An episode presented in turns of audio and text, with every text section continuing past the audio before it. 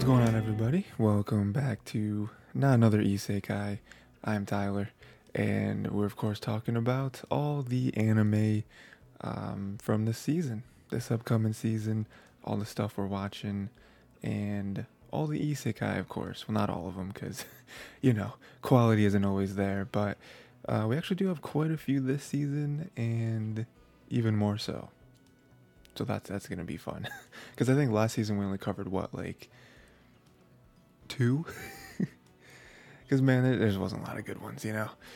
Um, but yeah, so we have uh, there are still a few a few stragglers that are you know two cours that we're still sticking with, but most of the, most of the episode today will be new stuff. Um, not everything that I would want to watch. I severely underestimated how many new anime that I actually did want to check out this season. So still don't quite have every single one next episode though. Um, next week should be talking about every show that I would have wanted to talk about with this season so far. And then by then we'll have a good idea because you know like two to three episodes will be out from all these shows.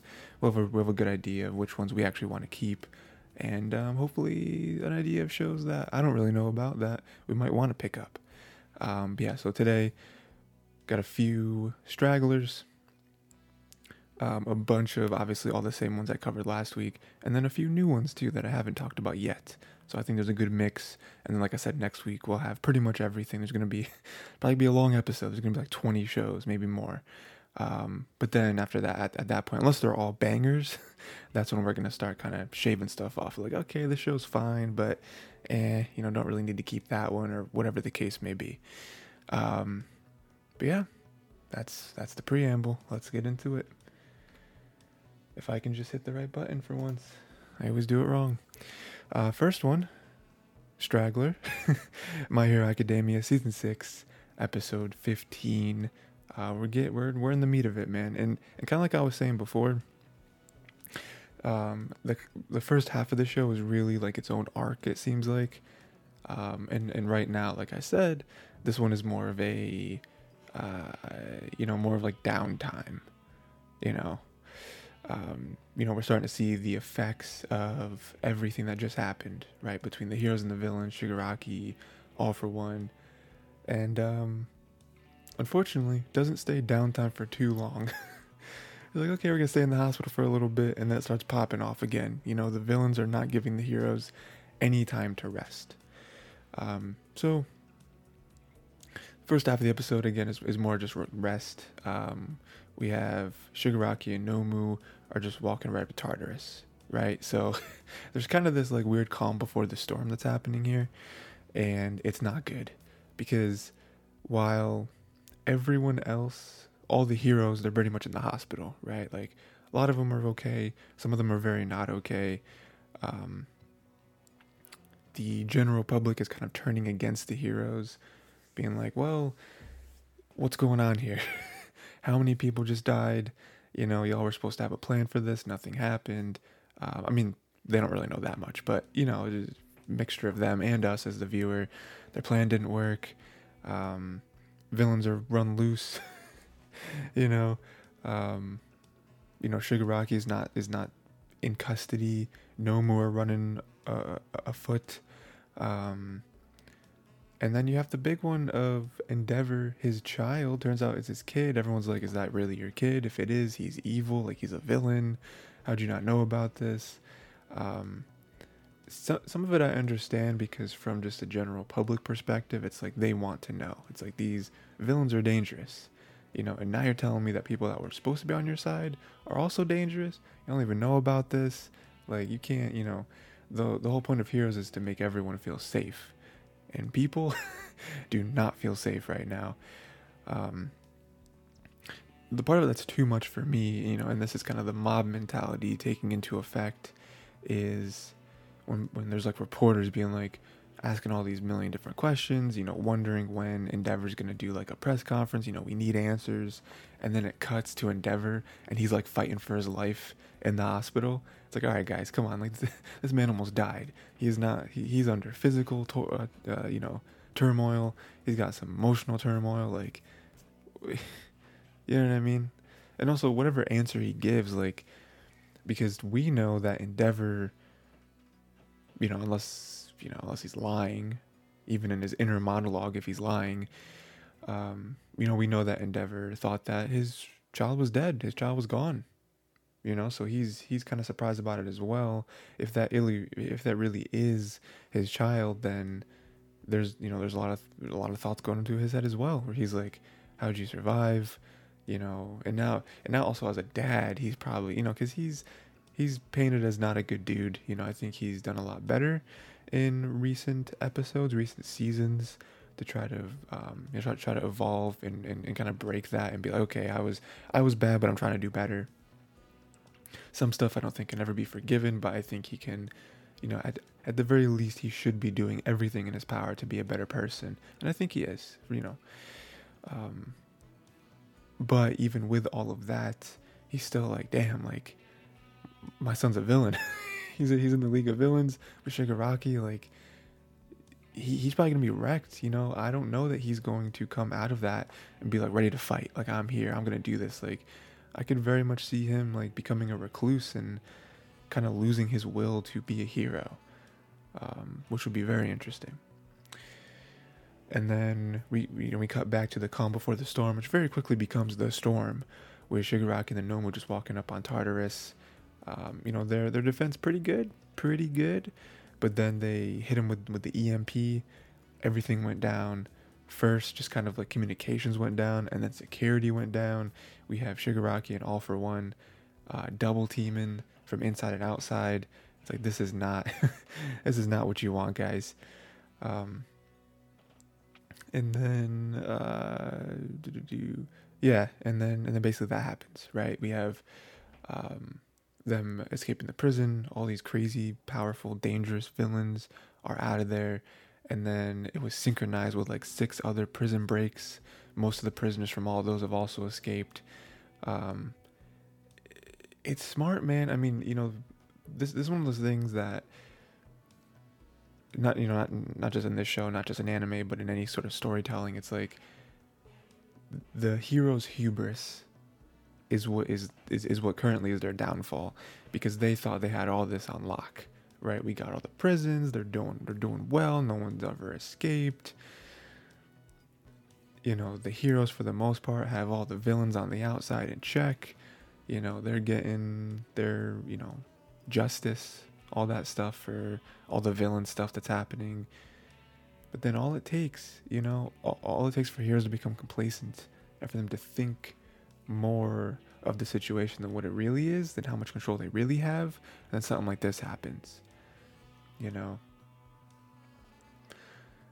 And it's it's interesting that people don't take more precautions. You know, because I mean, I don't know. I I guess maybe they could have done everything they, they were doing, but you have all for one, like the guy. I don't know. I don't know. I just I don't know. I just think it's crazy. You know, especially with like almost everyone at like the maximum security prison, like the one, you know. Um, everyone there is just regular humans with no no quirks. That's strange. That's strange. You know, there's only like two people outside of there with quirks, and like their quirks aren't really that crazy. they just have a bunch of arms and they have like Gatling guns, I guess. Like that wasn't really that crazy. Like I don't know. I feel like there should be more more people with quirks working there and trying to keep everyone safe you know, in case something like this, even not this, but something on a much smaller scale were to happen. Regular people with machine guns, I don't know that that's, you know, all, all it takes for one, I don't know.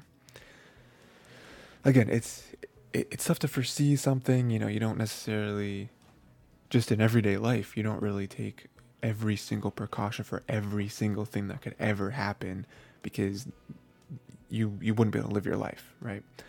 And I suppose that does work on a grand scale, but like this is the this is the building with like the the baddest of the bad in it, and 99% of your workforce are people that are quirkless.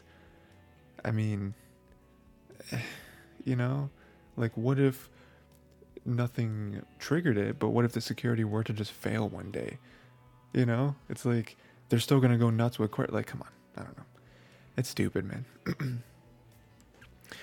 and then uh, just just real quick back to the hospital, um, you know, a couple big things that happen here, including one of them being a huge cliffhanger. Um, one is that Todoroki has kind of come to terms that he has to be the one to take down Toya. Um, you know, he feels that Toya is very similar to him, using his hatred for his father to get stronger, all that stuff. So, you know, he feels like it's not really Endeavor's job to do that. It is his job. He has to be the one. So that'll be interesting. You know, I'm sure at some point, I don't know, maybe this season, but definitely by next season, we will get that matchup. So that'll be cool. And then uh, the other thing, the big cliffhanger for the episode is that everyone's doing well, right? Everyone's recovering. You know, we got Todoroki who's waking up. We got Bakugo. We got um, Aizawa. Still crazy, man. Dude, dude cut off his his lower leg. he's he's a real one. But we have Midoriya. Midoriya's the only one who might not wake up, and that's kind of where we leave it. Um, I mean, man, more than anyone, Midoriya gave his life for this for this fight. You know, I mean, Endeavor's not doing well. You know, I I don't know if they actually said what his condition was, but I imagine he's in that classic like critical but stable, you know, sort of thing. But Midoriya, Midoriya's not doing well. Where he was, they're the only one where he's like, he's not showing any signs of like imminently waking up, you know. And then that is also bounced off of Bakugo's whole thing, where you know he has a very funny line, where he's like, "If if he dies, I'm gonna kill him," you know. And again, Bakugo's another one of those characters where I could see people never coming around on Bakugo. I, I was one who was very late to Bakugo. People love Bakugo, and I'm just like, for like the first four seasons, I'm like, why do why do people like him? Like he sucks. He's a bully. Like, well, why do you like him?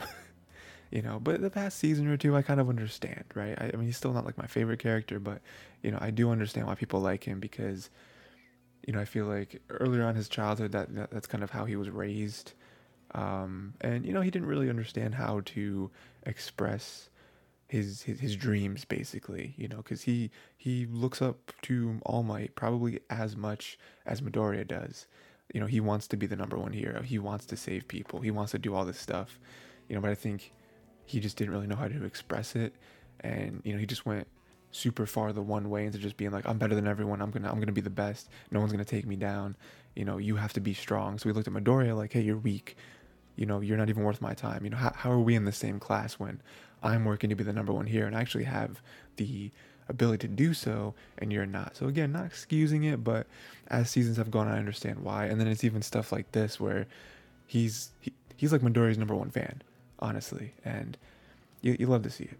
So yeah, that was the episode. Um, the season continues to hit, you know, and we're we're closing in on the end. Again, we're not you know we're not like there. We still have what like ten episodes left, or nine episodes, I guess, but we're we're closing in. You know, we're almost two thirds of the way through. So, um, I, I mean, are we getting towards like a fight with All for One? Because All for One's out. Him and Shigaraki, they're taking people. They're they're reconvening somewhere. So I, I don't know. I don't know. Could be crazy. Uh, but next we got Blue Lock, episode 14. Um, this is pretty cool. Uh, so we're you know we're coming off of a huge huge loss, huge loss. Um, now now we have Isagi and Nagi and we're, we're starting to realize what this selection is kind of for, right? Like Nagi kind of hits the nail on the head where he says that the selection is to kind of uh, showcase your individual skills, to be like, there's not enough people on the field to have like a crazy teamwork. Obviously, you know, there are situations where you should be passing and all that, but for the most part, it is like you have to be good individually because, you know, especially with a two on two, it's like there's only two of you, you know, like focus is going to be on you no matter what. Like you have to, you have to best your man or else no one else matters. You know what I mean? Um, and you know, we get gets a little heated, right? But you know, we realize the core of their issues is that Isagi needs Bachira. You know, we, we, we've seen that throughout everything where, you know, Isagi and Bachira were the team, you know, where when, when Isagi wasn't doing well, he, he could always count on Bachira. And the same thing with Nagi. You know, Nagi needs Reo. He, he's never played a match without Reo before, so now that you have someone that isn't Reo on your team, it's tough. But you know that that that is the beauty of this selection is that it's showcasing their individual abilities and it is putting them with each other, with uh, you know teammates that never really played together before. You know, so now they're trying to learn more about each other, see what they need, and Isagi is now hitting his nail on the head, and he's talking about how they need someone to pass that's what they need. They need a good passer on their team because Isagi can, you know, smell a goal or whatever, but it you know, doesn't mean he can always deliver one.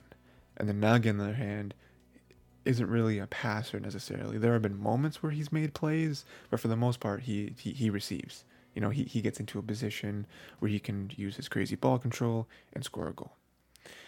Um, so now they, you know, now that that's good. You know, they kind of understand more about themselves, about each other. Um, and that plays into just the two on two in general. I mean, that's kind of where everyone is, where everyone is super cautious about their next matchup because they know if they lose, it's one on one. And if you haven't made it this far, you're probably not super confident in your abilities to beat someone one on one. And also, the one on one, it's like if you are better than someone, they're probably not going to say yes to a match with you. So you're going to have to try to beat someone that's better than you, or at least like same level, right? Um, one thing I really like about this episode was the Naruhaya. Naruhaya? Yeah, Naruhaya. Um, about his whole, you know, interactions with Isagi, where at first, the one that I made note of was how he was just telling Isagi how it was, where he was like, hey, we're the same. We're both on a team with someone who other teams are going to want over us. So we know that we have to win our next match because we're not going to be picked. We're not going to be you know popping up to the to the three on threes anymore because they're going to pick the uh, our teammates. um, that's interesting. I mean, I don't really remember a lot about about Naru, um, like what he did or anything like that. I mean, seems like a very forgettable character. I don't really remember him. Um, but he's right because I don't remember much about him. But with Isagi, you know, it's funny that th- this whole blue lock thing is trying to be like egotists and you're supposed to be the one, but Isagi almost like he makes place for other people a lot, you know, and I think that you know, we he talks a lot about not being able to pass, but even with that, I you know, I think he more than anyone I think makes plays for his whole team. I mean, I mean we've seen that up until this point where he, you know, he's smelling a goal, he's putting people in position, right? You know, I think he only recently learned how to put himself in the position. And so with this, it is, uh, you know, it is put to the forefront where he's like, in in a sense, he should be able to put Nagi in a position to score, but him and Nagi don't really play together. They don't know each other that much, and then he's always had many other teammates to rely on and sort of move around as puzzle, uh, not puzzle pieces, more like more like chess pieces, right? With this, it's like it's just him and Nagi, you know. So he he does actually have to do everything himself. He does have to, you know, uh, you know, fall into line with the whole hey one on one man, you got to be good one on one, because we don't have Bachira and um, uh, what's some other people. Other people, I can't think of any of their names, you know the one dude who could run really fast, the other dude who could score, who's a super powerful shot. You know, all, all you know, all them other teammates, Bachira, of course. Um, you know, you don't have that anymore. You have you and Nagi, so you have to win your matchup before you can even really think about putting Nagi in the position. Um, but you know, they they start to do kind of well. You know, Baru kills it, right? But then Nagi just levels up. He has these crazy heel kicks he's able to like receive the pass with his back to the pass, which is ridiculous. And so with Nagi, it's like, okay, okay, we might win. The problem is that Baru and Nagi are sort of matching each other one for one, which we sort of expected, right? Or we're, we're at least hoping that Nagi would be able to keep Baru in check, um, which he's not really keeping him in check, but he is scoring on his end as well. So it's kind of like tit for tat sort of thing. So then, you know, Isagi realizes that it's all up to him. You know, it's whoever wins between him and Naru. And Naru steps up at the end, man. Naru passes him. He's sort of getting in his head. He receives the ball. Baru's like, hey, pass it back. And Naru's like, huh, yeah, okay. I'm not, I'm scoring. And so, not only has Naru put it in not Isagi's head that they're both just average Joes, right? Baru, Nagi are masterminds, they're average Joes. But now, he's sort of chipping away at Isagi a little bit. You know, you know, Isagi is, you know, it just takes that one goal. And again, we at the end we don't see Naru score, we don't see him score. But I mean, it's implied, you know, it, it's implied that the ball is going to go past Blue Lock Man and score. Maybe not, maybe not. I mean, I think I could go either way. I think if he scores, it's going to be very impactful because it is going to break Isagi. You know, we're, we're going to cut to Isagi and he's to be super down. um, but you know, that's that that's cool, right? You know, I'm sure because like in my mind, Isagi's not to lose. Isagi and Nagi are not to lose this because I really don't know that it's possible for Isagi to win on his own. Um, maybe it is. You know, maybe that's the route they're gonna take with this with this uh, with this arc is that they are gonna make Isagi lose and they're gonna put him by himself. You know, because I think he's up until this point he's done such a good job of adapting to his teammates. Um, but now that he's done that, we're gonna strip him of all of his teammates, and we're gonna and, and, and we're gonna force this character to evolve and grow, and then he's gonna come back with a vengeance, right? That could be interesting. I don't think that's how they're gonna play it though. I you know I think Isagi and Nagi are gonna win. Um. So then there's two things there, right? The first is what's gonna happen with the goal. I think it's possible he might block it. You know, it's anime, so it's like the way they frame it here. It's like, well, Naru's clearly past him. Like, there's no way a human being could jump, you know, 15 feet backwards and block a goal that's already been shot, right? It's not, it's impossible. But it's anime, so they might frame it differently when they open the, the next episode. Um, right, so that could happen. And then the other thing was, okay, you're saying Isagi and Nagi are gonna win. Who are they gonna take? I think they would take Naru, honestly. Um, Baru is too selfish to me. You know, like I don't I don't think they want him on their team because he doesn't respect anyone. Like even in this moment where he passed to Naru, he wanted it back immediately because he was in trouble and he saw an opportunity. He was like, "Okay, pass it here, pass it back."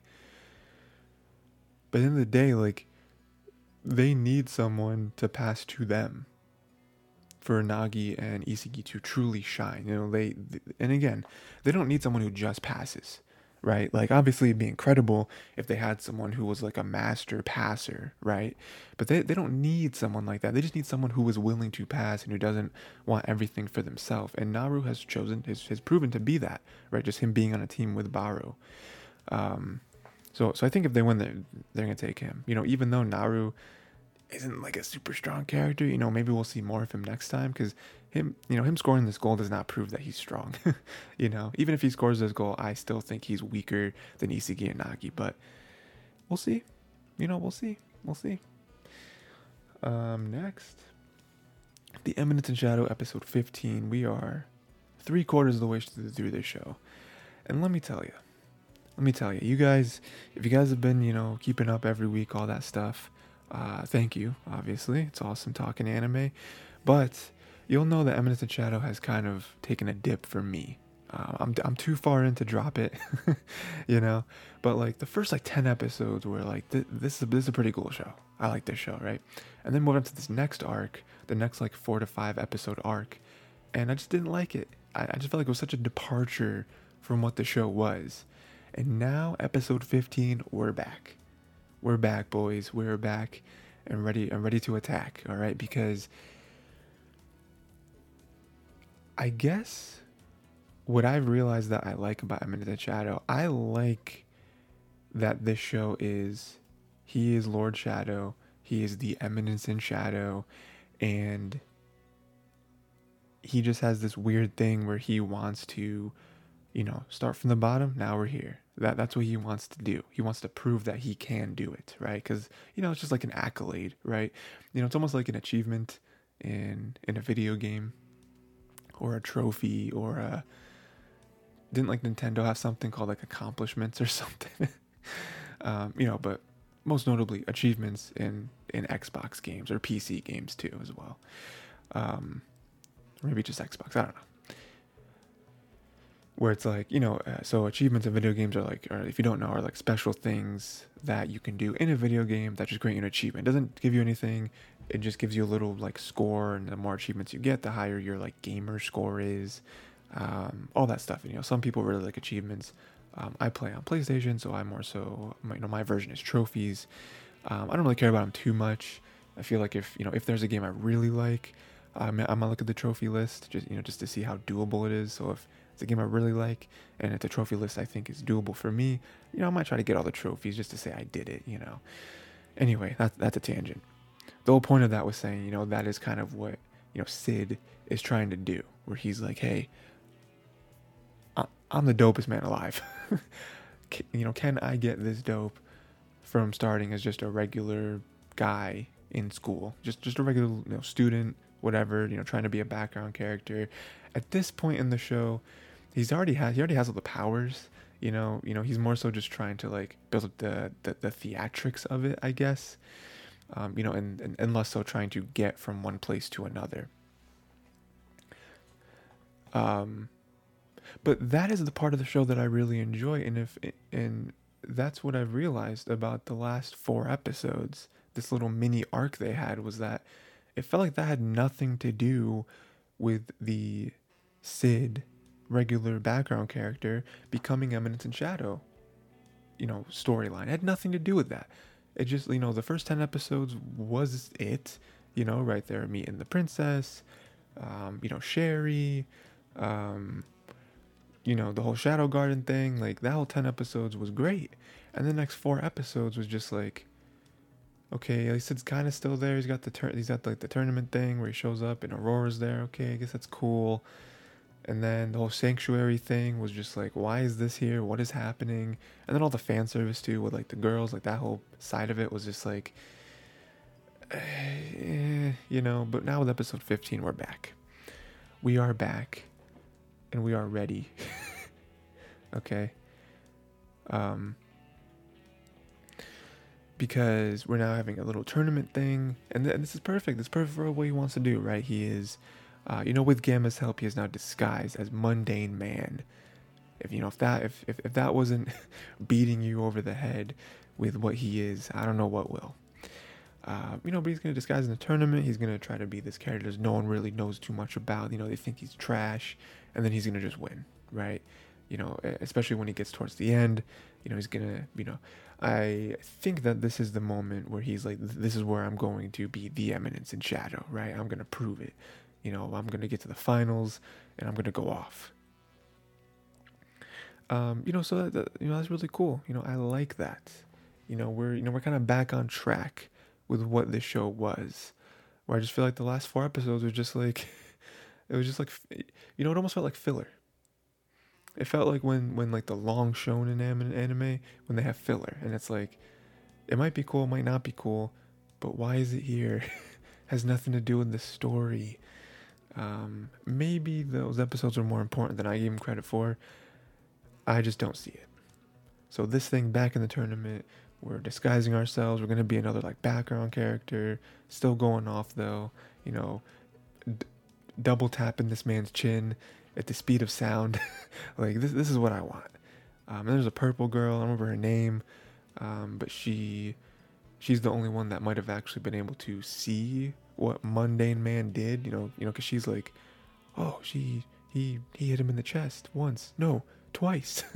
you know, um, you know, so I'm sure she's gonna be a character that will be reoccurring and maybe like call mundane man out on something. I don't know, something like that. Um, and at the end, we got President Rose, big cliffhanger, I guess. President Rose stabbed her man and is now gone, nowhere to be seen. And now, and now Cid is like, wait, what? Why? why did why did she do that? I just saw her the other day. You know, might play into what you know he kind of talked to her about. Um, wasn't his goal for for his his advice, but you know, so you know, so now you know, now we're back to having a few things on his plate. President Rose, got the purple girl that'll pop back up, him being Monday Man the tournament.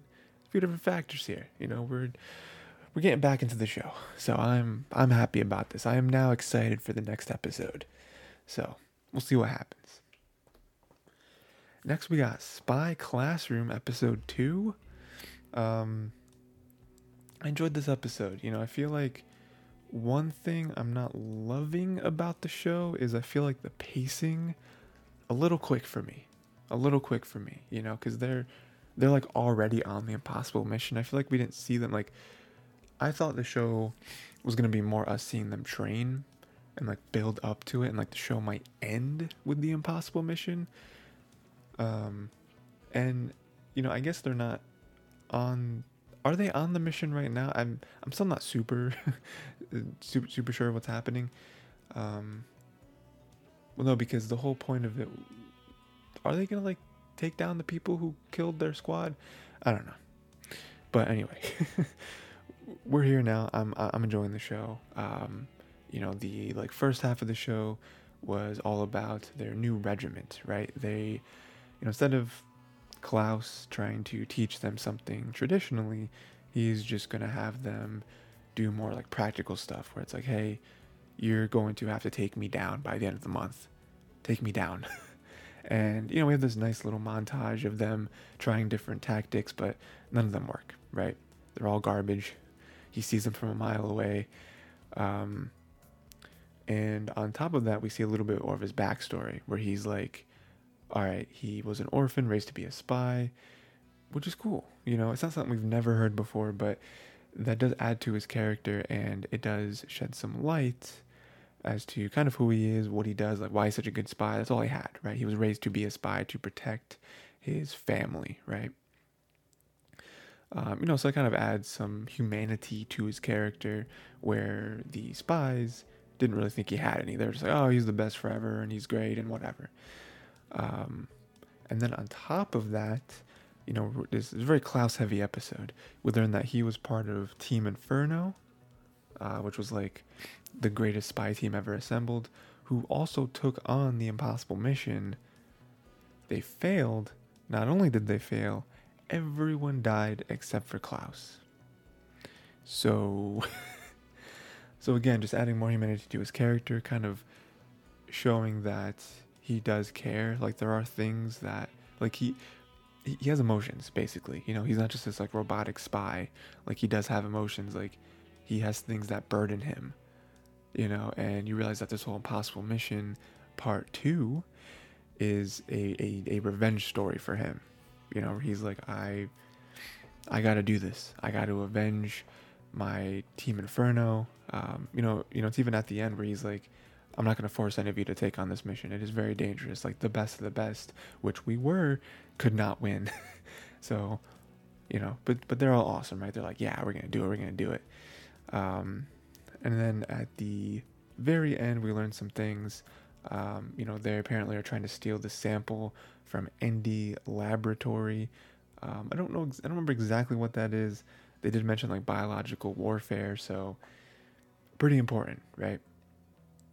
And then, um, and then they they all fall asleep at their little party, and it's funny because at first Klaus is very upset with them, but then there's this notion that it's like, hey, like we're all super nervous, like we are all on edge, you know, we're not we're not taking this lightly but you being here puts our minds at ease. You know, we are able to rely on you, we're able to count on you. And then we have a little bit of a flashback with, I don't know, like some person that was important to him as a child. Like, I don't know if it was, I don't know, like his real mother, surrogate mother. I don't know. Uh, you know, they, they did mention how, you know, how he was an orphan. So I'm like, ah, I don't know who that really is. But, um, you know, how it's like, if you, if someone trusts you enough to watch them sleep, then that you know that, that just goes to show how comfortable they are around you and how much they trust you, how much they can rely on you.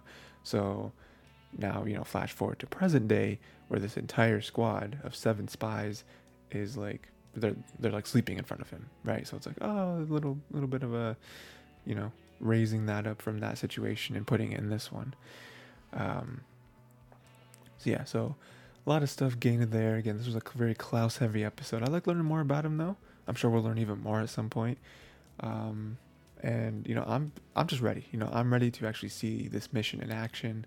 Again, I don't I don't quite remember if this is the impossible mission or if this is just like a leg of the mission. If like they need to do this to then do the mission. I don't quite remember, but um, you know, I, am excited to finally see them all in action, right?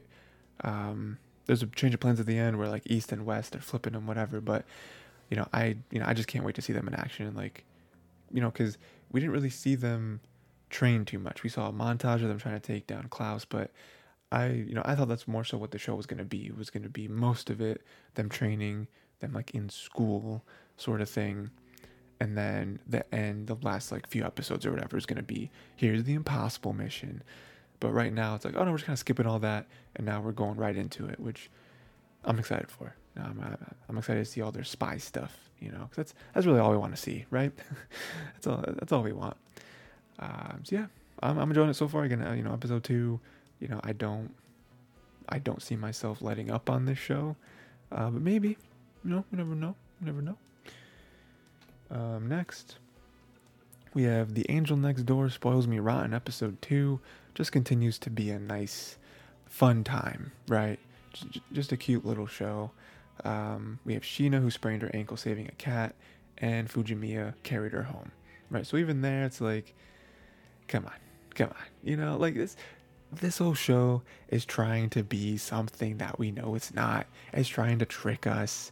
Like, they're gonna end up together, right? Like, you know, they keep having this like this notion that you know, Shiina especially is like, oh no, I'm just I'm just doing this because, you know, oh I love cooking, so you know, someone who I can cook for is always great. Or, oh I just feel bad for you because of how you live. you know? Or just like, oh, like this and that. Like, you know, you know, she keeps trying to say that it's mutually beneficial. And then whatever she kind of gets put in a corner, she like she threatens to stop coming over and like stop cooking and whatever. And because she knows that Fujimiya is not gonna want that, you know. So it's like, oh, it's mutually beneficial. Oh, it's it's you know, we both gain something out of this. It's like, yeah, but why? Like that that's the whole thing. like why do you keep coming over here you know like you can say oh it's this and that but it's like you know because they're kind of putting on this mask of like oh they don't they don't really like each other you know they're just kind of you know they're just kind of two people that coexist it's like no that's not that is not what this is and you know it you know it um and it's funny because uh you know they both study pretty hard you know uh Shiina is always like number one, right? But Fujimiya was in like rank 30 or something like that, which is pretty pretty dang good, pretty dang impressive. Um, and we find out that Fujimiya studies so he can live alone, right? I guess by like a, a arrangement that they that he has with his parents, or you know he's able to live alone as long as his grades don't slip, right? Like you have to prove that you're still a, a, a productive human, right? Um, Shiina studies because she has to, and that is where it's left. We do not hear any more about that. We don't know what that means.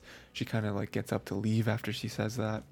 Um, you know, there there's some predictions. You know, I'm I'm assuming none of them are good. You know, wh- whatever reason it actually is is not going to be like a happy reason. Um, because as soon as that was said, I was like, oh, it's got to be something bad. Like it's it's got to be like uh, I don't know, because you know, you, when you watch enough anime, you start to see trends, you start to see tropes, you start to see, you know.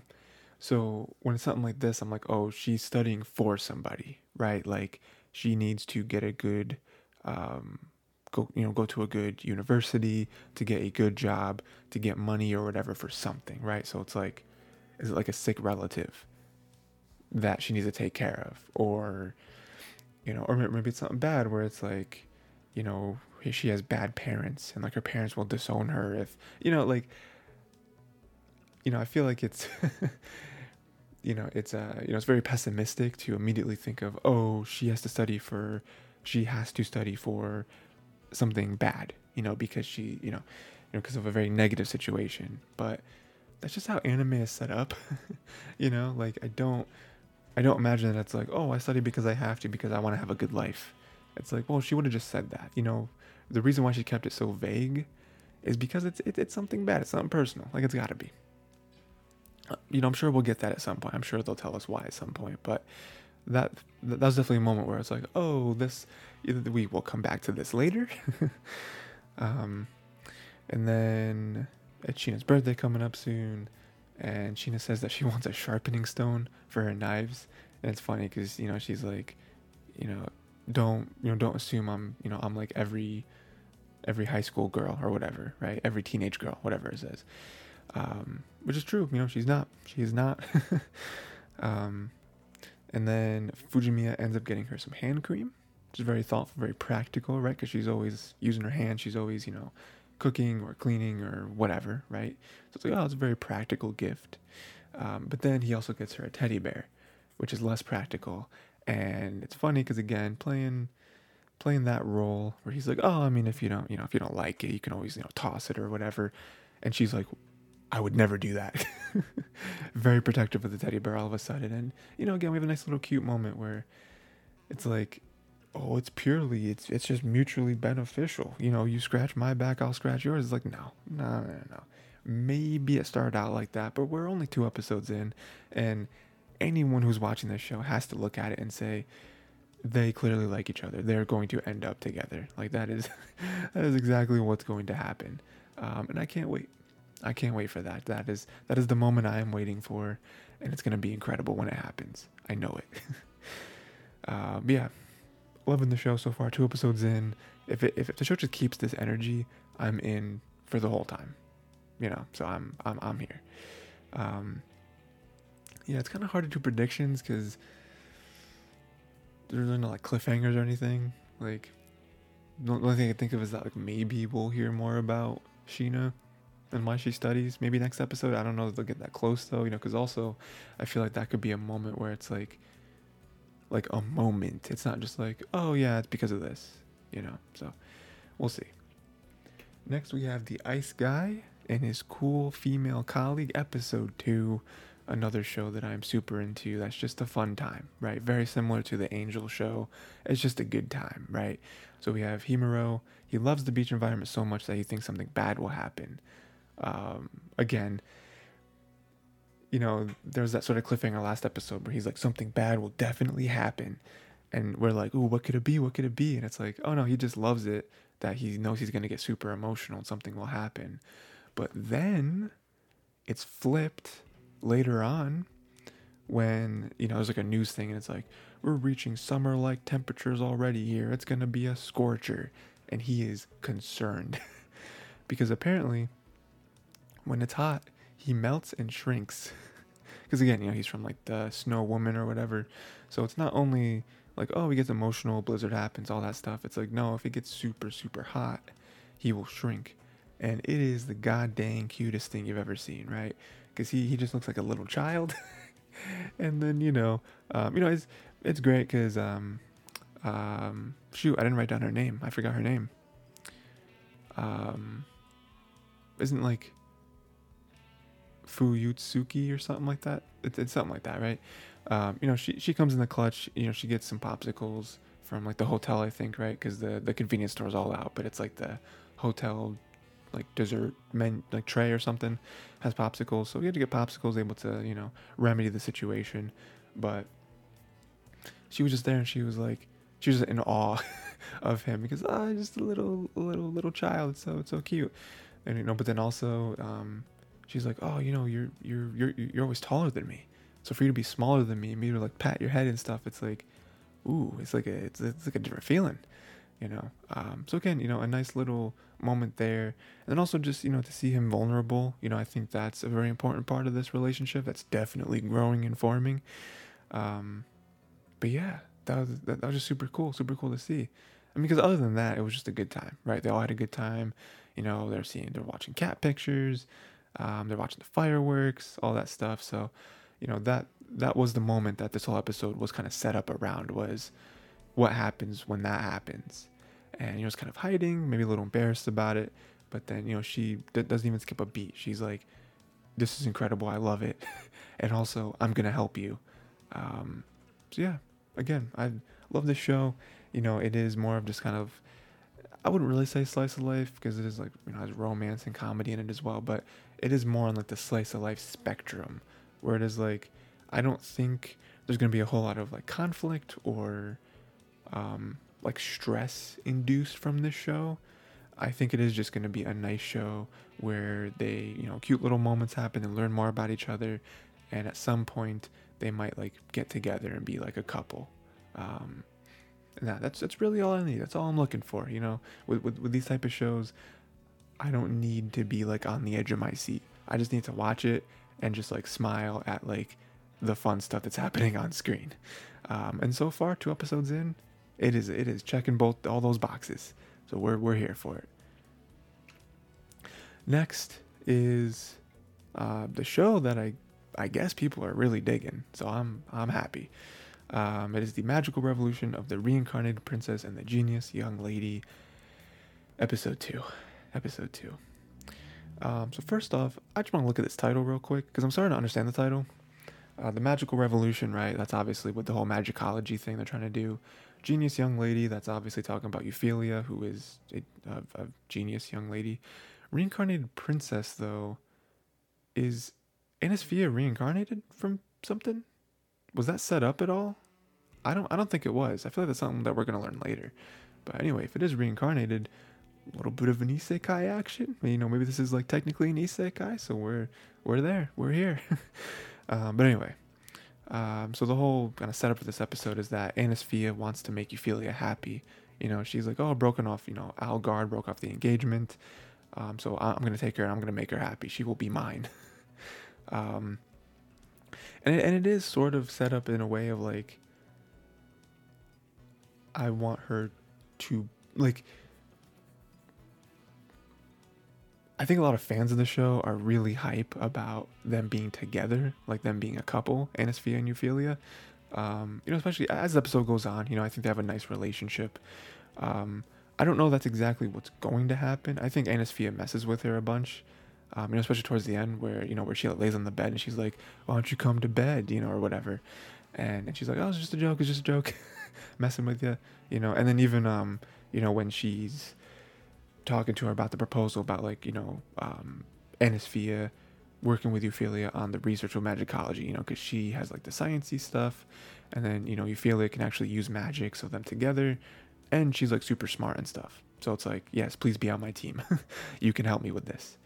Um, you know, but even when that, you know, you know, she's like da da da da da da da, you know, and you know, and I hope you fall in love, you know, and, and she kind of gets close to her, and is like, you mean like in love with the project, right?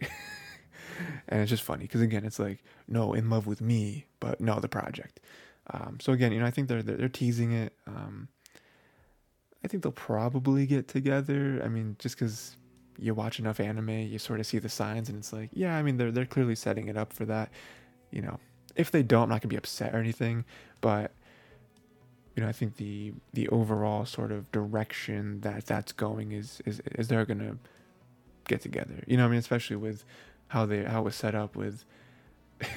you know, Euphyllia is supposed to be with Algard, and then breaking it off, and, and then Anisphia being like, "I will save you," you know, "I will steal you away." Um, but yeah, and then we learn a little more about each other. You know, not a lot actually like physically happened this episode, you know, but I think the introduction and you know the, the introduction of their relationship with them working together kind of sets up the whole rest of the show. You know, where I feel like the rest of the show depends on this episode. It's like okay, we're together, we're researching. Now the rest of the show is going to be us experimenting and picking each other's brain and making stuff. You know, like I, I can't wait for that. That's gonna be super cool. Um, but yeah, a little bit about each other. Like, you know, we see that Anisphia is jealous of Euphyllia because she can use magic. You know, obviously, if Anisphia could do magic, then she would have been getting going with this project um, way way sooner because her whole thing is magicology, kind of mixing science and magic. You know, just just basically trying to make magic um, accessible for everyone, for for for the better of their lives. You know, because like, if everyone can use certain types of magic, then it can make everyone's lives easier. It can maybe save lives, you know, that, that sort of thing. Um, you know, super noble undertaking, really. Um, and then she even has she even has this really you know really cute uh, moment where she says that she wants to see Euphyllia smile because she's only really seen her smile when she was using magic. You know, she feels like that that area, like you know that you know that sort of area of her life is what makes her the happiest. Um, you know, so like when she's with Algard, for example, or doing like the political stuff or whatever, you know that that side of her life that she has to burden because of her lineage, not really super happy. She wants to make her happy, you know. So that's that's really cool. Again, a nice little moment that could very well be interpreted as like, I want to make you happy. You know what I mean? Like I, I, you know, I, I can make you happy. I feel like us together. You know that that whole thing. Um, and then Yuffie, nice little nickname that Anisphia has for her. Um, Yuffie thinks that Anisphia is weird, is as weird as they say, right? And you know, Anisphia takes a little bit of, you know, hurt to that, but it's you know, it's it's mostly fake, right? But um, I mean, it's true though, right? Like you can't, you know, who who would say otherwise? Nobody, nobody would say otherwise, because she is weird. She's a weird weapon. She's going out as what was it like the Marauder Princess or something? Like she just like took Yuffie in for just the, like at its core the simplest of reasons. You know, like you're a very weird person. um, but it, it's cool. You know, like I said, there it ends off and you just kind of have this nice feeling where you're just like these are two characters that I can get behind. They're working towards a very noble cause, noble project. Like, I wonder how much politics is actually going to be in this show. You know, like you know, with them both being like royalty in one way or another. Like, I wonder how much. I wonder, you know, I wonder what that's gonna, happen. or, or or if it is just gonna be, maybe it will just be like a smaller show where there's just these two working together, doing stuff, inventing stuff. Like, I'd be down for that as well. So, um, again, still super into the show. A couple episodes in, we'll see where it goes. Right, just, you know, just like every show, but I'm in. Like the, you know, this is this this is dope. Next, we have Buddy Daddies. Again, one of my favorite shows this season. It's it, it's just such a good premise. It's such a good premise. Uh, Buddy Daddies episode two, of course. Um, so we see at the beginning they are not great dads, right? Like Rei, I mean Rei isn't really the dad, like, you know, he's more like the uncle, but um, he's not he's not taking care. he's not this is not my problem. And then uh what's his name? Kazuki kind of forgets that Miri's even there. and then he's just like you know, because like the, the whole episode is him being accustomed to doing that, right? So like, because he's he's never had a kid, so he's like, oh, uh, you know, kind of just throws her in the bathroom. It's like, well, no, she needs help, you know, and then like dealing with her wanting things and, you know, you can't really have them. Um, uh, just, the simplest things of like, you know, teaching her, hey, you know, you have to think, you know, you have to be thankful for the food before you eat the food. You know, just like, just like small stuff like that. Um, you know, him even wanting to leave her in the apartment by herself. It's like, well, maybe you shouldn't maybe you shouldn't do that. Um, but you know, I would like to see how he gets, how he grows. You know, because even like the very beginning of episode one was like th- we've already moved past this. So I, you know, I like to see where it gets to that moment.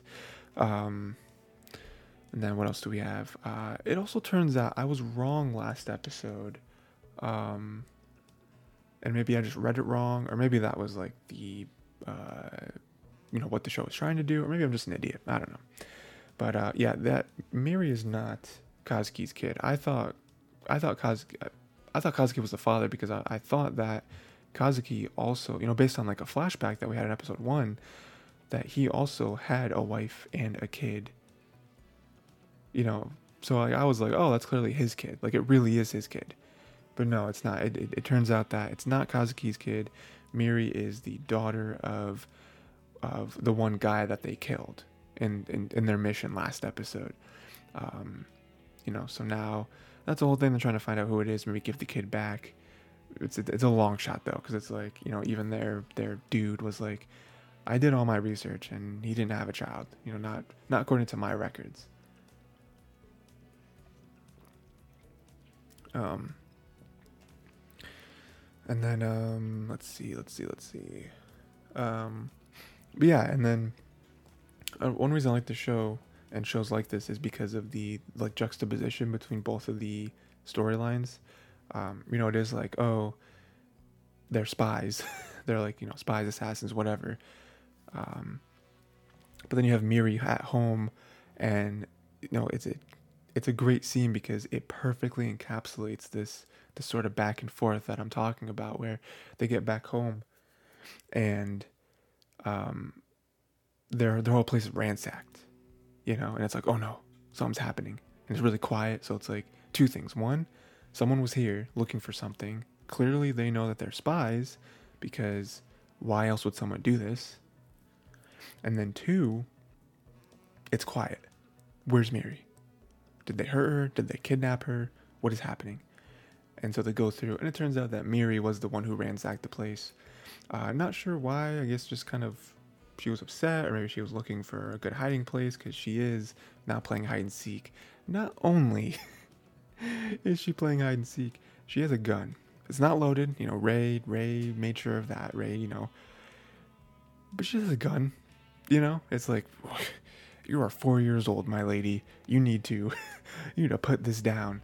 Um, but no, you know, and you know the reason I point that scene out is because there's dangers, right? Like again, th- this is kind of showing that there are dangers, and you just having this kid is dangerous, and then you leaving her alone. It's like, what if, what if someone who d- dislikes you, you know, some rival member or whatever, goes there and is like, oh, there's a kid here. Oh, they have a kid. We're gonna use that against them. You know, like, and again, you can say, oh, it's not our kid. It's like, mm, but you, but you care enough. Like, you guys, at this point, may not love Miri as a daughter, but you at the very least are good people who care enough about her to take her in and be like, okay, we're gonna take her in for now. We're gonna figure out where she belongs, all that stuff. Um, and then we have some some cute moments here where where Miri um, you know mentions how this like steak I, I, I think it was steak it was it was steak of some sort it was meat of some sort how you know it's it's different than her mother's and so Kazuki's like going off because he's super happy. He's like, "Oh, she finally someone here talks about my food and like, you know, cuz I put so much work into the food and someone actually points out something about it." And then and then Miri cuts him off and is like, "Mom's is better." it's such a good such a good moment because Kazuki just gets ruined and then Rei on the side he just he just like chuckles to himself. It's it's very subtle, but it's it's incredible because it's just it's such a good moment. Um, it's such a good moment. Um, and then um, and then they're actually on a mission and they have to bring her along because like well we can't leave her alone again and she has to go to the bathroom and so she takes it upon herself because she's four and why why why would she do any differently where she goes up to the house and she's like gotta go to the bathroom. And of course as a, as as, as a grown man you know especially in like a show right where this this guy's supposed to be on guard duty he's like evil in one sense or another i guess um you expect him to be like like hard and tough and you know get out of here type thing but she's a child who is in distress. She just has to go to the bathroom.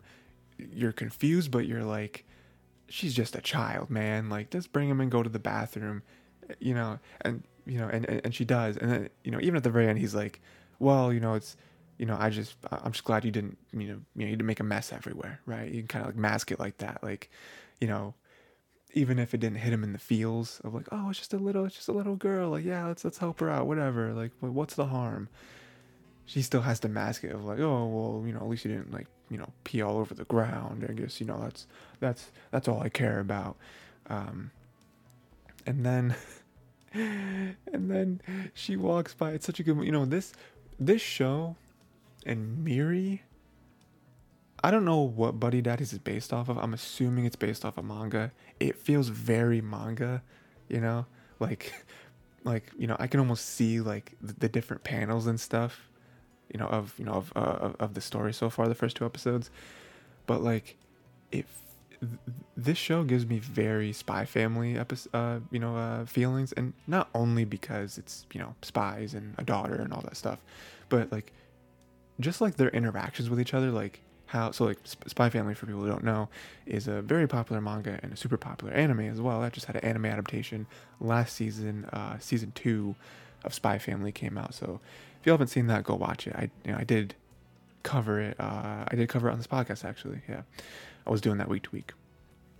And um, you know it's basically about a spy man who is with an assassin lady, and neither of them know each other right? So like the spy guy does not know that his wife is an assassin and vice versa, right? And then they have a daughter who's a telepath who can read minds, um, but neither one of them know that she can read minds. But she knows that both of them are a spy and assassin because she can read minds, so she knows. Um, anyway, you know, one of the best parts of that story is how the daughter just gets into like the funniest situations and also how she reacts to stuff in such a funny way. Um, so you know, so the reason I bring that up is because it's it's similar with this show too, where it's like Miri, and again, you know, she's not as aware as you know the daughter is in Spy Family because you know daughter in Spy Family can read minds, but with with Miri, it's like she she just does stuff that's funny, you know, like she she's just a four year she's just a funny kid, you know? Like she's like her pulling out the gun in hide and seek is like the funniest thing ever. You know, her saying that mom's food is better is hilarious. And so like her coming in here, to go into the bathroom, walking out, be like, okay, I'm gonna leave now, whatever. And her like walking out and like passing a corner and just like freezing in place and just like staring up at at Kazuki is hiding and just like her eyes go super wide it just the shot just freezes there for a second and it's like oh no something's gonna happen she is not supposed to be there um that was that, was really good. That was really good. Um but at the very end we have a, a very sad moment a moment that is totally fabricated. It's not actually gonna happen. Like again if you watch enough anime or just consume enough stories, whether that be through like movies or books or whatever, um, video games, whatever. Um, there is no way they're going to get rid of Miri. I mean, first off, we know at the very beginning of the first episode was sort of like a, a, a flash forward almost, um, you know, of, you know, Kazuki and Rei being on a mission and then their like nanny calling and being like, oh yeah, uh, Miri's not doing very well. And Kazuki's like, what? And Rei's like, oh yeah, she was like kind of sick in the beginning or whatever, you know, whatever. Right. So like at that point in in that moment in the show, at the very beginning, they've already had Miri for a while. So like the, them trying to gaslight us, you know, into thinking that they're actually going to give up Miri, it's not going to happen. Um, but there might be some predictions there where it's like easy prediction, you know, small brain prediction, they're not going to give Miri up. Duh, right? Big brain prediction, why though? What's the reason? Now, I think a very like tropey reason would be, oh, they just love her, right? They fall in love with her, whatever. But I don't think that's true because they clearly don't love her.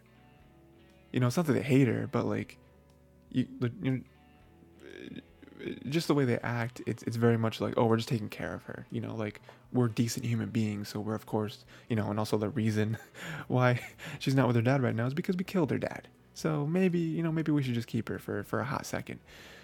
You know, I think maybe you know, I'm not a writer, right?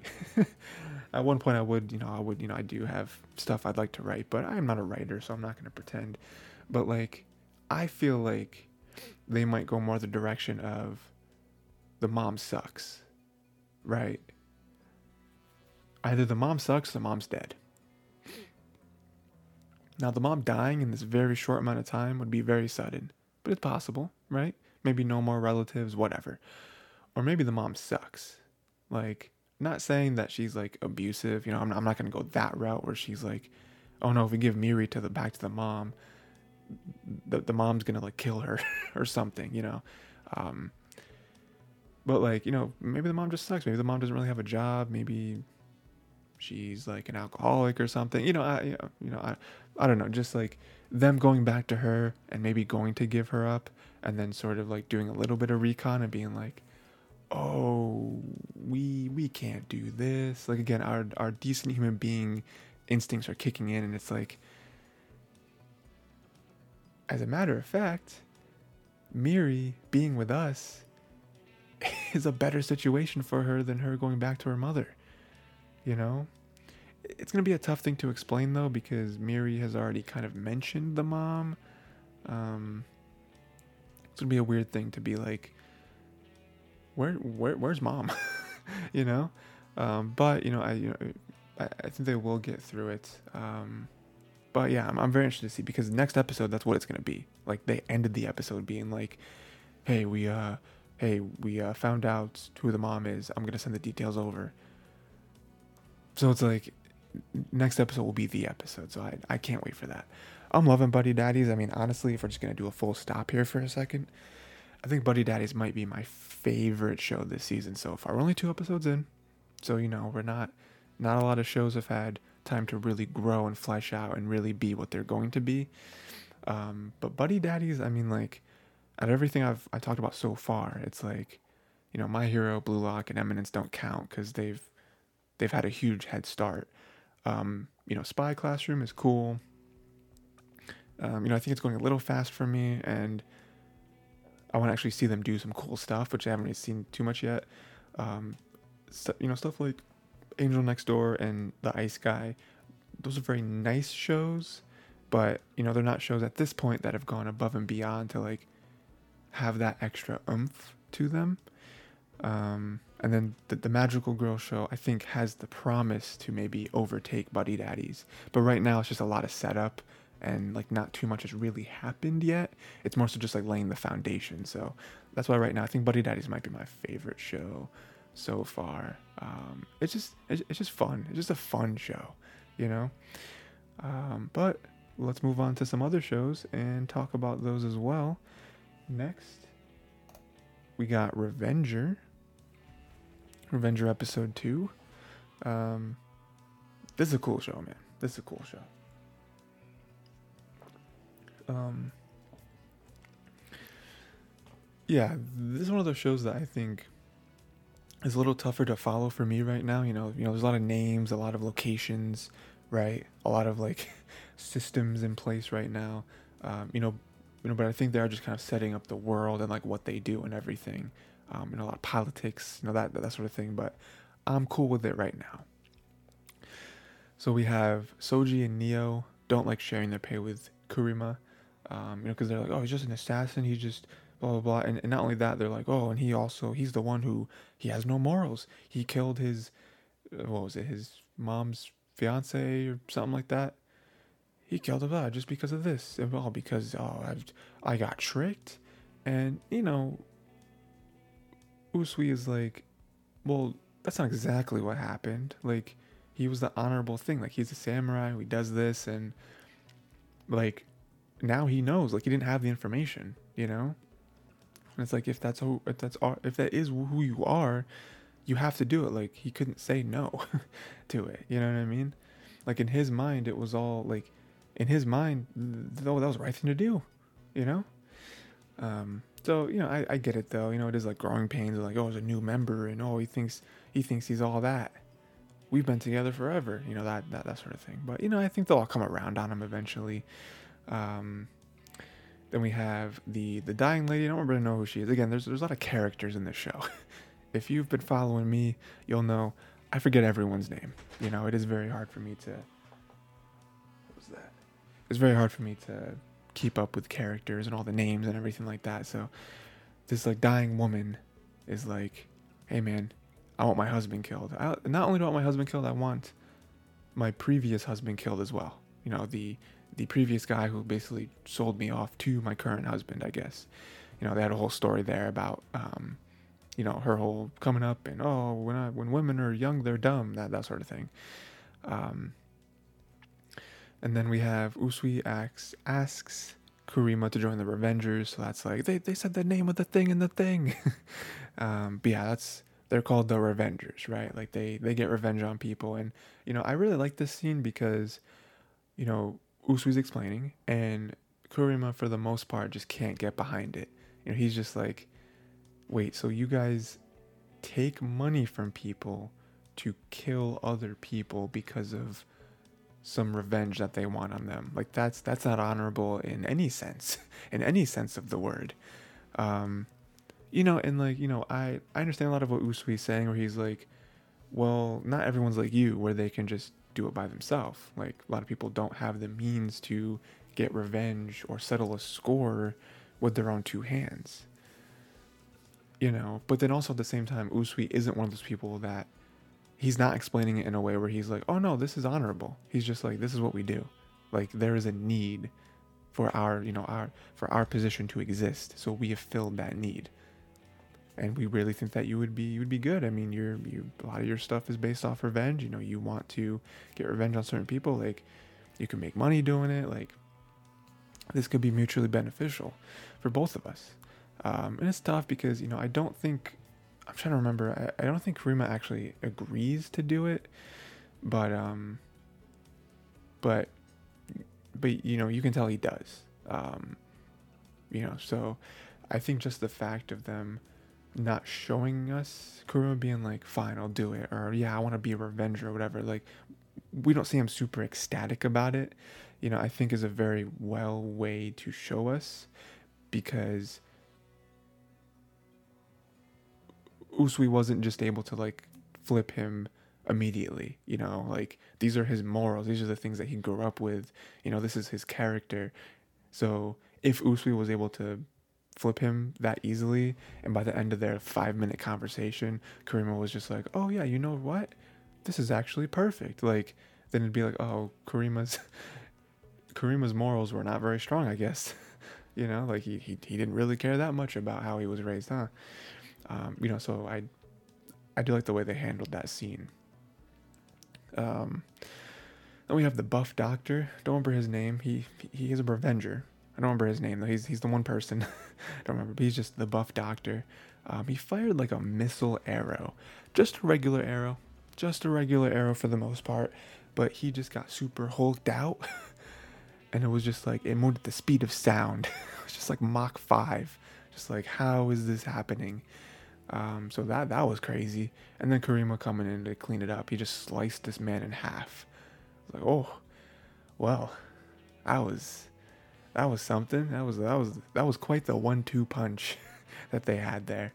Um, you don't even like him flipping through the air with the moonlight. It's like, dude, this this show, if anything, just the action and like the way they just murder people is very entertaining. Um, and then teaming up with Neo and Usui, um, Neo was sort of playing off of this man's uh, fantasies, I guess, which was very funny. The whole time, I'm like, dude, she's gonna get you. she's gonna get you, dude. You don't even know it. And then led him right to Usui, who put some like gold film over his face and it like hardened and uh, suffocated this man with gold. Um, quite the way to go out. And so that was very brutal as well. Um, and yeah, that's basically how it ends. they they they got revenge on those people for that woman who's also going to die. But uh, yeah, yeah. So this show for me, I think I I really enjoy it. Um, the action is very cool. I just want there to be something more like I feel like it was sort of set up that the show was going to be them sort of cleaning up the political landscape of the whole, you know, in conjunction with the whole opium stuff, right? I hope that's where they go with it because right now it sort of just feels like a show where they just take on like every episode is just going to be another revenge, which is fine. That's fine. That that'll, that'll be entertaining enough. But I don't think that would reach its full potential for what the show could be of like oh no we're we're like systematically taking certain jobs and you know what i mean and that'd be cooler so yeah good show though. Good show so far. Uh, next we have giant beasts of Ars episode 2 um, yeah not too much this episode um, you know but there are some key points. There's some key points. So um, kumi and jiro are now combined? Question mark. That, that was a little surprising for me, but we learn later on that paladins and clerics they need each other, right? They, I mean, clerics more so need paladins, but like you know, so cleric, which is Kumi, they just have this like crazy magical energy basically, and paladins are there so that the clerics can harness the energy, right? So that's basically what happened with Kumi and Jiro. Is that Kumi like, like went inside of Jiro basically, and they were able to just go off. They're able to freaking Super Saiyan and, you know, destroy. um, but yeah, you know, I do like that little explanation there, which is like, you know, because even at the end, you know, Jiro was like, "What are you doing without a paladin?" And Kumi was like, "Uh," you know, and so that they, we explain it now. It's like, oh, we need each other so that we can do this. Um, but yeah, so that was that was cool. Uh, Mia took Jiro's spear so he'd look for them successfully, I might add. Uh, Mia just kind of tagging along, you know, like it wasn't there's really no reason for her to be with Kumi and Jiro, but she's there, so that's cool. Um, and then Jiro will stay with them until the next city, right? So a little bit of half and half here. Like you know, he says it's like oh because you know they're gonna be running after us, and so they're gonna be running after you too. Like they know you, you know you're you're in it no matter what now. But then I feel like there's a little side of him that he wants to be with Kumi. You know, like he he wants that relationship again. You know, because again, I feel like you know there's that little flashback to like I think his wife or something. You know, he he does have some connection to this stuff. You know, he knows a lot about. It. He's very experienced. You know, it is that that classic relationship, like the experienced older guy, mentor type thing, with it's like troubled youth. Um, you know, a lot of potential, but just you know needs a little rough around the edges. You know, I think it's that classic relationship, and I think he wants that. You know, you know, I think he wants that to kind of give his life more meaning. Because like before this, what did we see? We just saw him being like a soldier for hire type thing, taking down beasts. Like he didn't seem particularly enthusiastic about that. He was just doing it.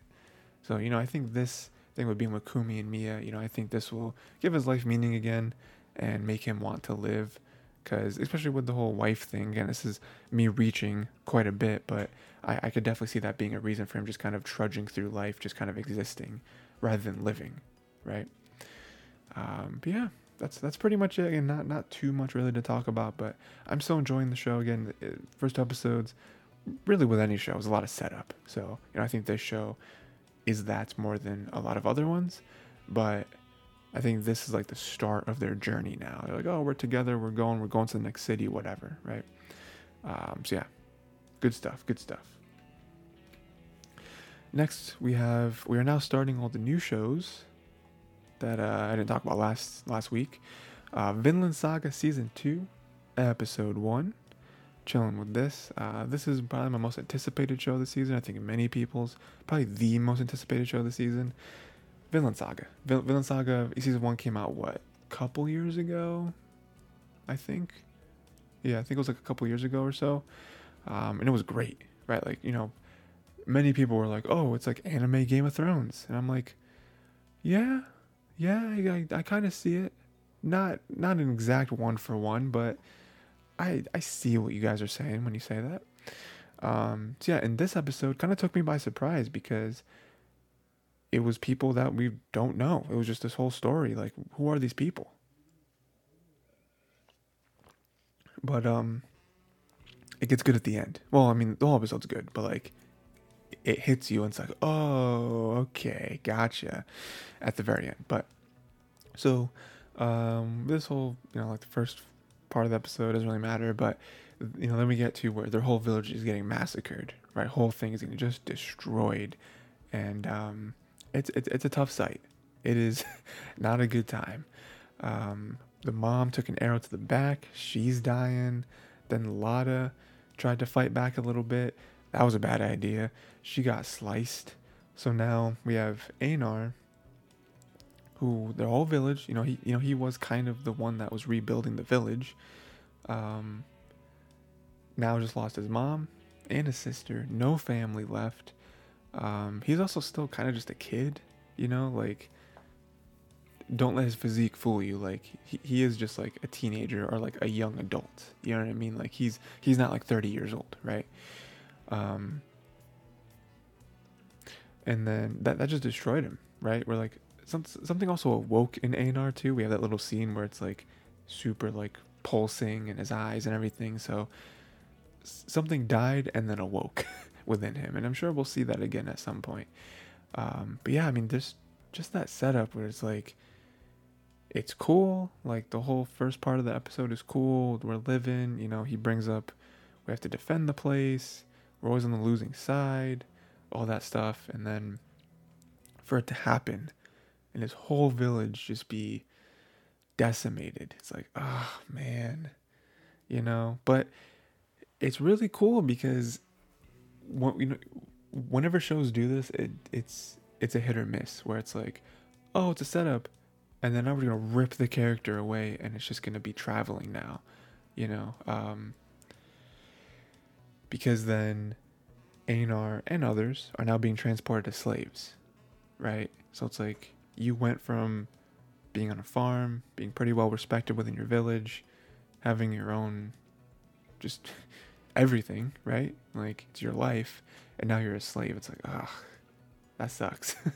that is understatement of the century. That sucks. Um, and then Einar tries to escape, right? He's one of those, but he, you know, he, he he gets whipped for trying to escape. He's, you know, gets gets made an example. It's just like, oh man, it's it's hard to watch. You know, it is it is really tough. Um, but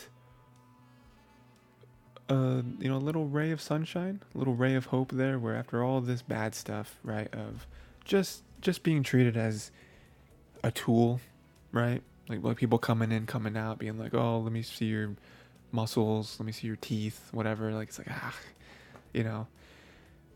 Someone does buy him to then work on a farm, and it's like okay, not bad. you know, first off, I'm out of here, like very dreary place, with all these other, you know, tools essentially. Um, but also I get to work on a farm again. Like that's where I grew up. That's where I am. That's where I'm comfortable. Best case scenario, honestly, you know, for where he's at, couldn't be better. And so, um, that's that's pretty much his journey this episode. Um, you know, just being ripped away from your life and being treated as as dirt. And then at the very end, he sees Thorfinn. Thorfinn is there at the farm. And that's their episode ends, right? Now, what does this mean? What does this mean? Thorfinn, I couldn't tell because it was literally just like we saw him and then there was like a voiceover where he was like, and that's the day I met Thorfinn. It's like, okay, cool, man. You know, why does it feel like the end of like the end of a comic book? Um, but um, yeah, so lots of things there. I mean, is Thorfinn also a slave? Like, I can't imagine it. I can't imagine. Like, Thorfinn is way too skilled. Like, he was taking on freaking like like 30 people all by himself. Like like Thorfinn grew up to be a monster. There's no way he got caught as a slave. So maybe he just works there. You know, he's not a slave. He just it's where I live. Like these are the people I I I like, and it's almost like another family, almost. Or again, just like we all, you know, we're all parts of a machine, and we're chill. Like I I just can't imagine Thorfinn's there against his will. So like he has to be there. Like maybe this is his family. You know, maybe he. I don't know. you know what I mean? Um, yeah, I, I can't wait because, again, like, Einar doesn't know Thorfinn, you know? So we know Thorfinn, you know, Thorfinn's the man, but we don't, uh, you know, Einar doesn't know him. So I'm wondering what this relationship's going to be like. How this is going to grow, you know? What we're going to do? How's it going to open up his eyes to the world? You know, uh, I can't wait to see it, man. Again, he's the character I wanted to see. So I'm glad that he's at the very end. It's like, okay, we're not season two isn't just like another another completely different story. So uh, happy about that. Can't wait. Can't wait. Next, we got the Misfit of Demon King Academy season two, episode one. Um, I watched the first season when it came out again, like a few years ago. At this point, um, I enjoyed it. You know, it wasn't like incredible, but it was one of those isekai where I was like, okay, this I feel like for some reason it just feels different. You know, it you know feels like the writing is better or the setup is better or whatever. You know, again, it's like we've never seen this kind of like reverse isekai before, but there's something about this one that's just fun to watch. Like, you know, again, he's just so OP that is ridiculous. Like we've had OP characters before, you know, but at least we see them struggle a little bit or see them learn. Anos is just like I can do anything ever. it's just like yeah, it's fun to watch. You know, I mean, it, it's similar to One Punch Man, where it's like you know, One Punch Man to me has more comedy in it, but like One Punch Man is the same thing, where it's like, oh, I just punch him once and he dies. You know, and we know it's gonna happen, but it's still fun to watch. Um. Anyway, um, let's see. What was this episode? We got Misha and Sasha. Again, we're trying to like trying to remember all the characters' names now. You know, a ton, ton of characters last time. So, uh, Misha and Sasha, or Misha said that Sasha is embarrassed that Anos noticed her new ribbons. Again, Sasha, I, I believe, if I remember correctly, she's kind of more of a classic. Um, she's like a classic tsundere character. Um, so you know, there's that. So that was a nice, cute little moment there. Um, Mr. Didajan called out Anos for being Avos. Um, people are like, "Oh, that's a joke, right? That's a joke, right? He's not. He's he's not the Demon King." And uh, yeah, just kind of shows that. So that's interesting, I guess. like, so is that like outed now? Like, is that the thing? Or people still believe him? I don't know. That was that was crazy. That like my first act as your homeroom teacher is to show that this character is secretly reincarnated Demon King. It's like, oh, okay, cool. And then Mr. Didajan uh, reveals himself as the Heavenly Father God Nosgalia. Um, yeah, he's like the creator of everything or whatever.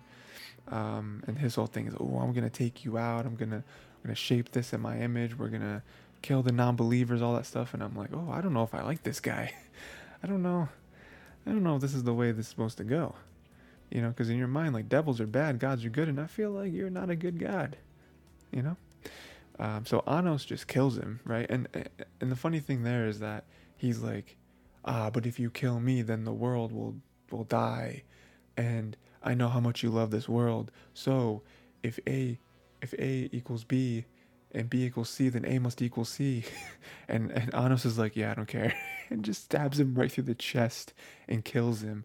Um, but then he reincarnates him because he's like, I mean, you're right. If you were to die, like, yeah, the world would would cease to exist. Um, but I'm only gonna give you ten percent of your power. And it's like, again, you know, it's it's just stuff like that that I think makes the show interesting because it's so OP that it's that that's fun to watch. You know, because there there are shows with with OP characters that just aren't fun to watch because just like, oh yeah, we know we know what's gonna happen, but but some shows kind of like come full circle where they're so OP, like it, it, it becomes fun and interesting again. Again, like One Punch Man. Um, so I think that's kind of what the show has done, where it's just, you know, because at this point, with other shows, even if you know they're gonna win, there still might be some like, oh, but maybe they won't, or, or whatever, or you know, or like even it's like, oh well, we know how they're gonna win. With shows like this, you want to know what Anos is going to do. You're like, oh well, clearly Anos, you know, clearly Didajan does not done his homework, and Anos is going to kill this man. But I wonder what he's gonna do exactly. So for him to stab him through the chest, reincarnate him, and give him ten percent of his power is so funny. it's so good, you know. Um, and then the very end, which is kind of setting up the next episode, is that the school's been overrun by other, you know, devil workers or whatever, um, like, you know, subordinates. And they're here to take him out. We know Anos is Avos, and we're going to take him out. We're going to do this. You can't win. And um, some people have died too, like some turned to stone and stuff. I'm like, oh no, what, what is happening? Um, but it's just, it, it's the thing where, again, like I was just saying, we know Anos is to win but I wonder what he's gonna do. You know, I wonder how he's gonna win. When he's gonna do this. Um, so I'm interested in that. Yeah. Um, yeah, I'm I'm interested in the show. You know, season one was pretty cool. I imagine season two is gonna be right on par with it, and if it is, it'll be a good time. You know, not not anything to be like, oh, this is this is the best show of the season. I don't think that's possible, honestly. But um, you know, I think week to week you're just gonna have a good time. So, and then lastly, last anime of the day, we got Nier Automata version 1.1a, episode one. This is obviously one that people were very much looking forward to. There's a lot of Nier fans out there. Nier fans are always diehard. Um, so yeah, very very cool. Um, I did play Nier Automata a while ago. Um, I don't think I played it right though. I mean, first of all, I only beat it once. You're supposed to beat it like seven times at least to get the full story. Um, and I definitely didn't explore the world as much as you're supposed to.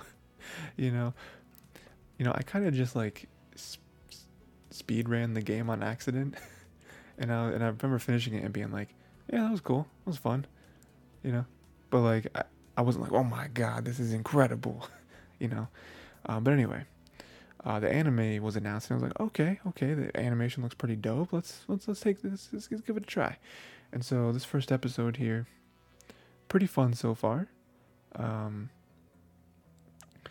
we have you know some some setup to the world and all that stuff, and, and also to some of the mystery of the world. Like I think, again, I don't remember the game that much, especially not the story. I don't I couldn't couldn't tell you. Um, you know, so I think the whole mystery of like what what are we being thrown into right now? you know, what what is happening?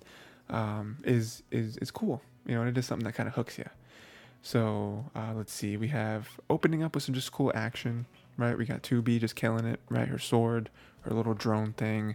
Um, it's just it's just good action. It's a, you know it, so far it is a very pretty show.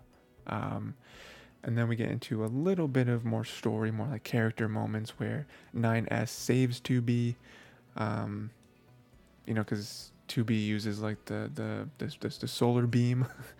um, then the buzzsaw arm thing is still alive, and then 2B or uh, 9S comes in with like his like mobile suit Gundam, shoots all the missiles at it. It's like, hey, got him, got him. Um, so now they're a team. Um, then they go through more stuff, and then another one of those buzzsaw things comes up, just messes up 9S. Like 9S is not doing well. he is dying.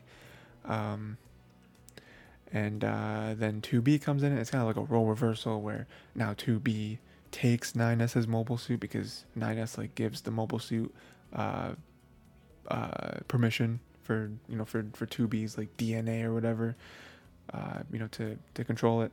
And now 2B saves him, right? 2B uses part of another buzzsaw thing to then just destroy the one that's that's currently attacking them. So that was cool. And then you know even 9S has a fun little comment where he's like, "Man, you really do just just just brute force it, huh?"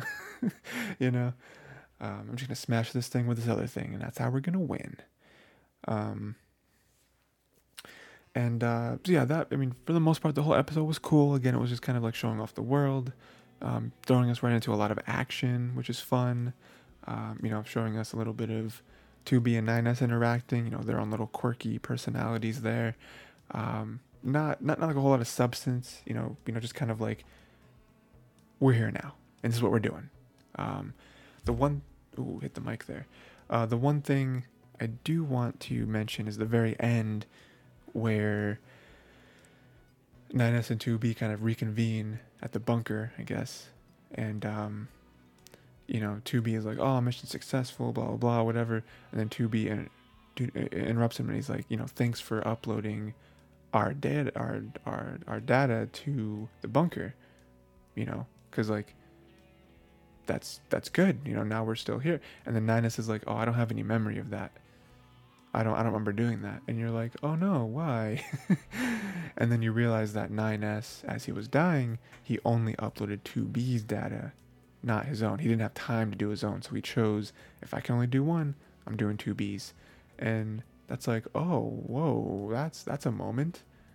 Like, oh, why why did he do that? You know, did the 9S there like did they like 2B or was it is it just like 9S models? Like again, there you there's some mystery there, like what this relationship is, what this what like what organization are they a part of? Like what what is happening? you know, you know, I feel like if there's just one question to encapsulate everything, it is, what is happening? What is this show? You know, and um, I'm very excited to find out. You know, Uh, again, the animation stuff is really cool. The action is really cool. Um, them just going after this like Goliath weapon. I'm like, okay, okay, okay. Uh, I you know do want to learn more, and uh, I'm, I'm I'm guessing this is what the show is gonna do. Definitely. So, uh, good stuff. Good stuff there. And that is it. That is not another isekai. Um, good season so far, definitely. Again, we have some some leftover from last season, but I think for the most part, again, every show I'm watching so far, I don't really see myself dropping it. Um, of course, my my opinion could be different in an episode or two. Um, but yeah, all these shows are really fun um, and really interesting, and I think have a lot of potential. Um, so yeah, let me know what your favorite show of the season so far is. Um, of course, like I said, there's a good like six other shows that I haven't started yet that I do want to add. Um, and then, and you know, like I said, that'll be then that'll then be all the shows that I wanted to start this season so far. And like I said, at that point we'll be like two or three episodes in. You know, probably good like three episodes in of all these shows, and we'll have a good idea of what all of them are. If there's any we want to drop, um, of course, if there's any that I am not watching that you're like, dude, you should definitely watch this. Um, you know, just let me know. Um, but um, yeah, yeah, that's pretty much it. This, this this season might be way bigger than last season. You know, just in terms of like quantity. Um, I don't know that quality wise, it can beat last season because last season was crazy, crazy good. Um, but yeah, we we we'll be covering a good like 20 shows this season. Um, but if they're all good, they're all good. I mean, you know, we're not going to drop shows just to fit a number, right? Like if they're all good shows, why would we not watch them? So, um, yeah, that's pretty much it. Um, yeah, yeah, that's it. Until next time, watch more anime.